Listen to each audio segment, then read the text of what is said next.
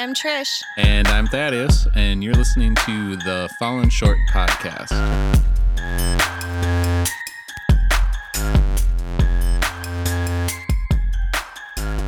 Philippians 2, verses 3 and 4 says, Don't be selfish. Don't try to impress others.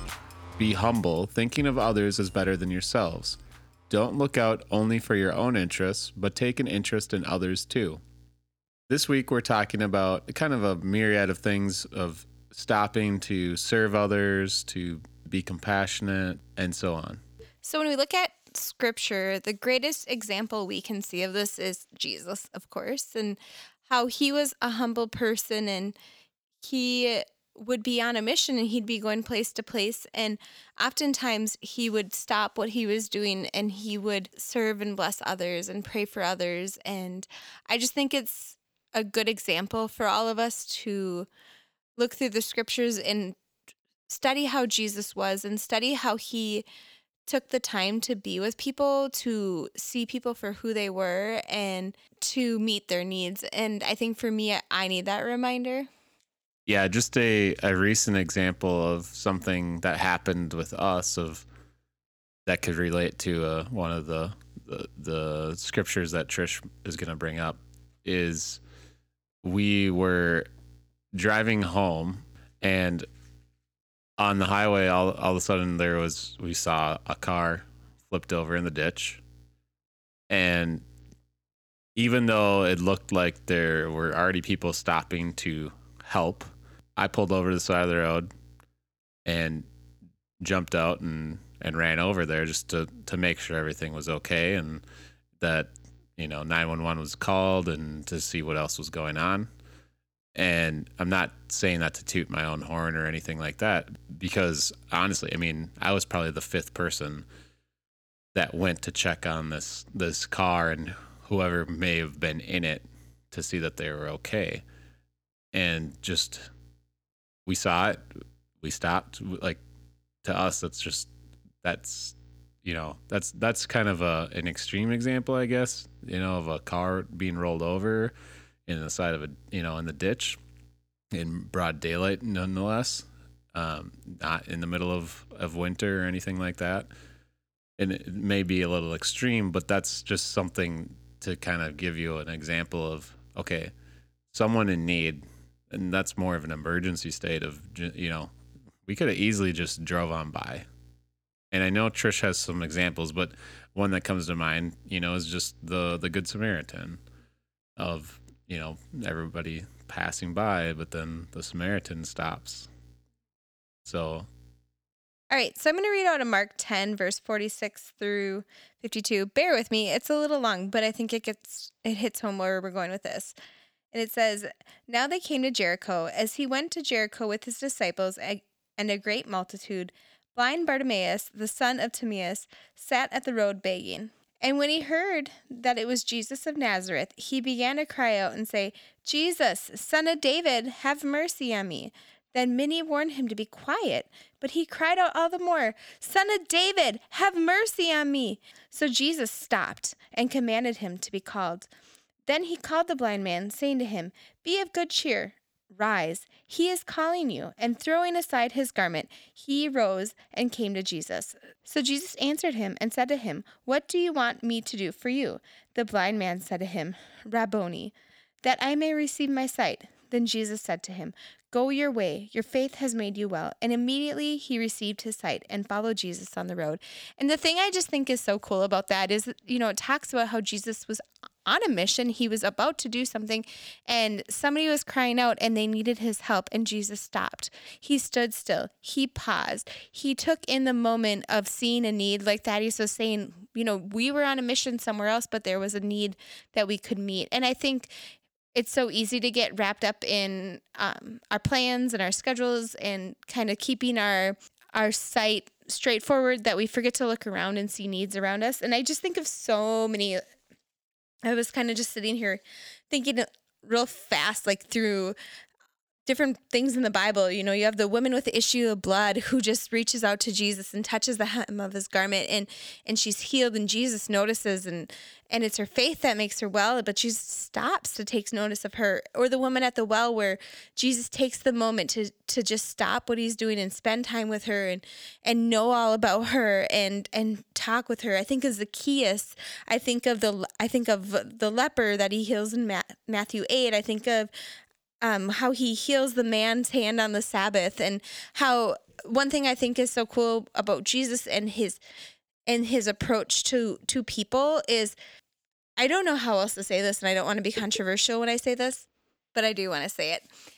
Jesus violated the social norms of the day when it came to illnesses and sicknesses he went close to people who he shouldn't go close to, who had leprosy. He healed on the Sabbath. He did things that weren't what the society expected him to do. It wasn't even what like the not Christianity because obviously that wasn't around quite yet, but what um the Pharisees expected him to do. Like Jesus did not fit the social structure. He violated it and he was offensive to religious people because of the things he did when it came to sicknesses and illnesses. And I just think when I look at these stories, I think about how relevant it is to today and how relevant it is to the things I see going around in our culture. And I'm not saying like anything to try to sound political or anything like that. It just makes me pause and it makes me think.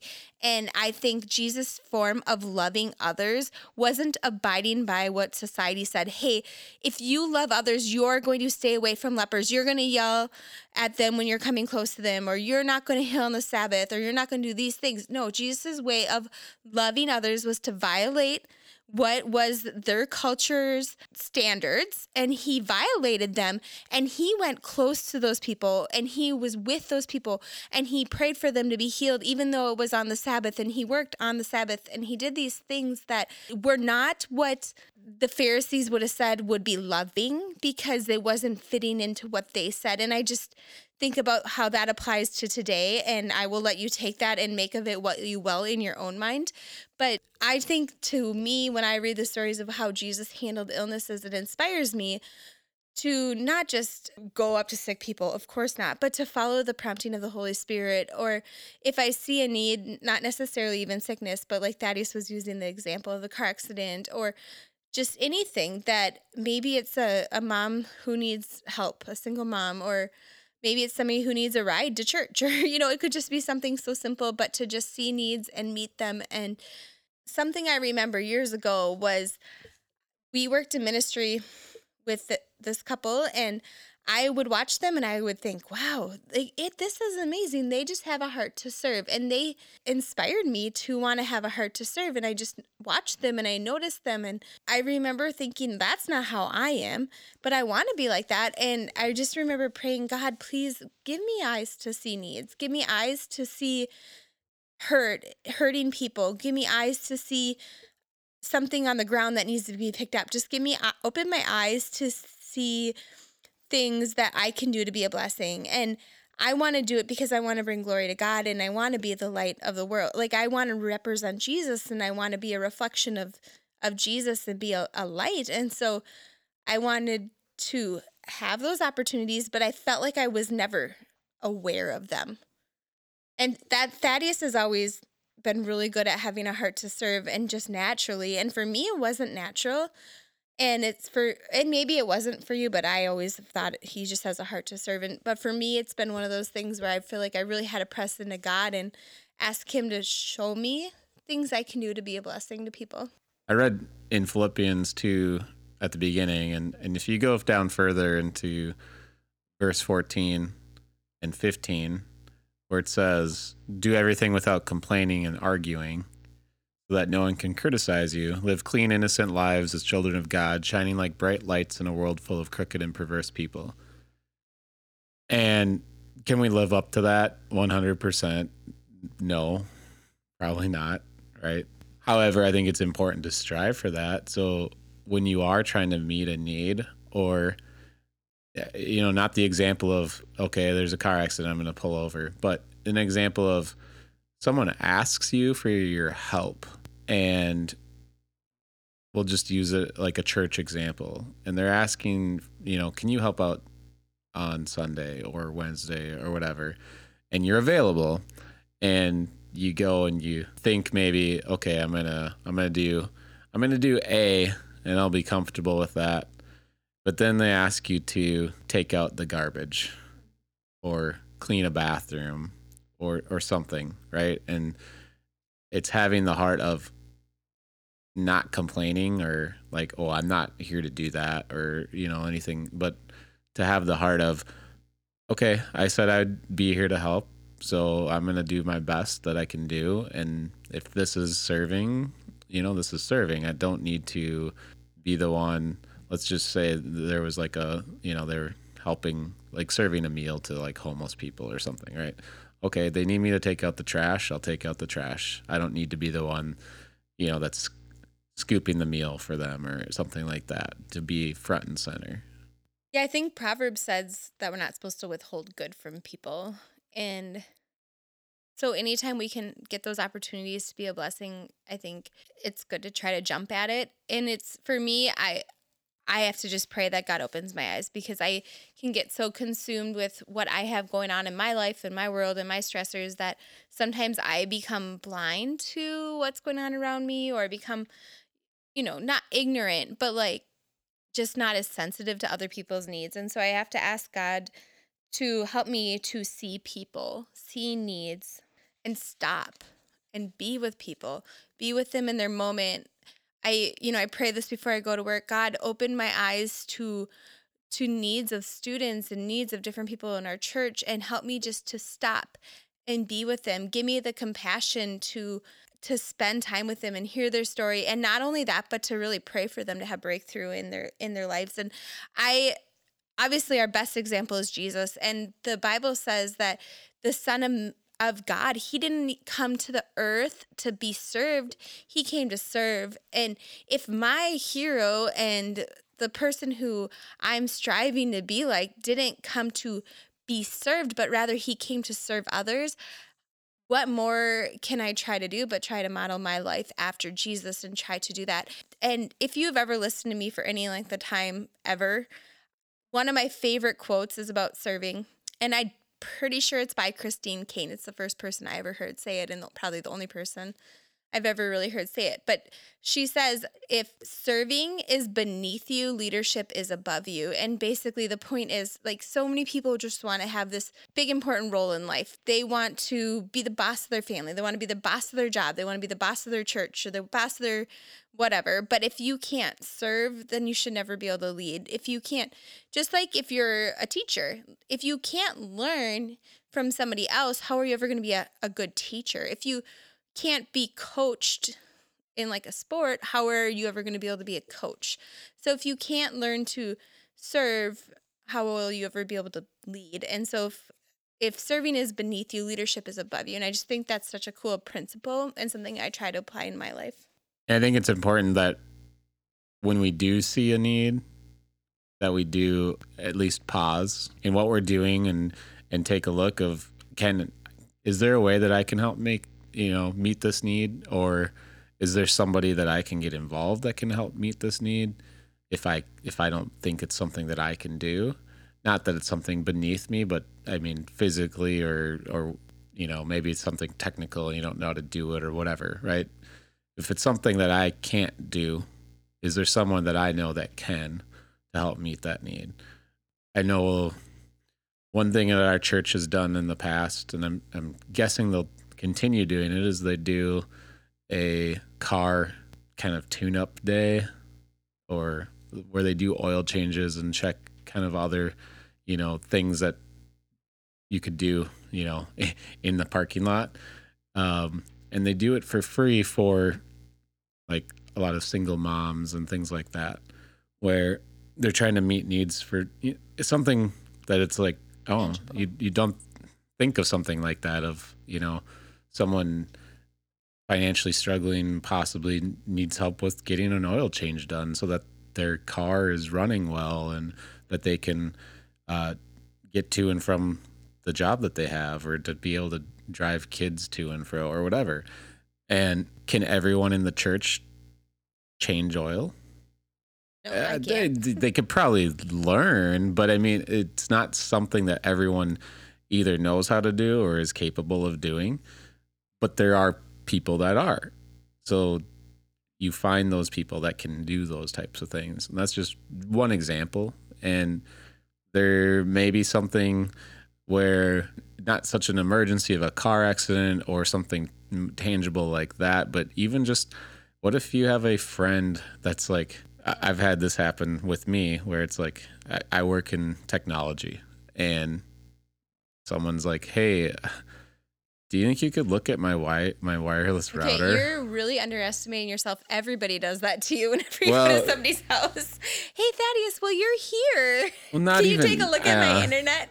not even that, but I mean, just someone's like, it's for some reason it's it's really slow or whatever, and the provider says everything looks good. What do you think? And and I know that I went over to one person's house and looked at it, and reset some things for them, and helped them get it running again. And that's because they knew I had some technological knowledge and could I fix it for sure? No, but I was willing to take the time to go do it and see what I could do, right? It could have been something that I could have been, you know, hey, no, you're going to have to replace something or whatever, right?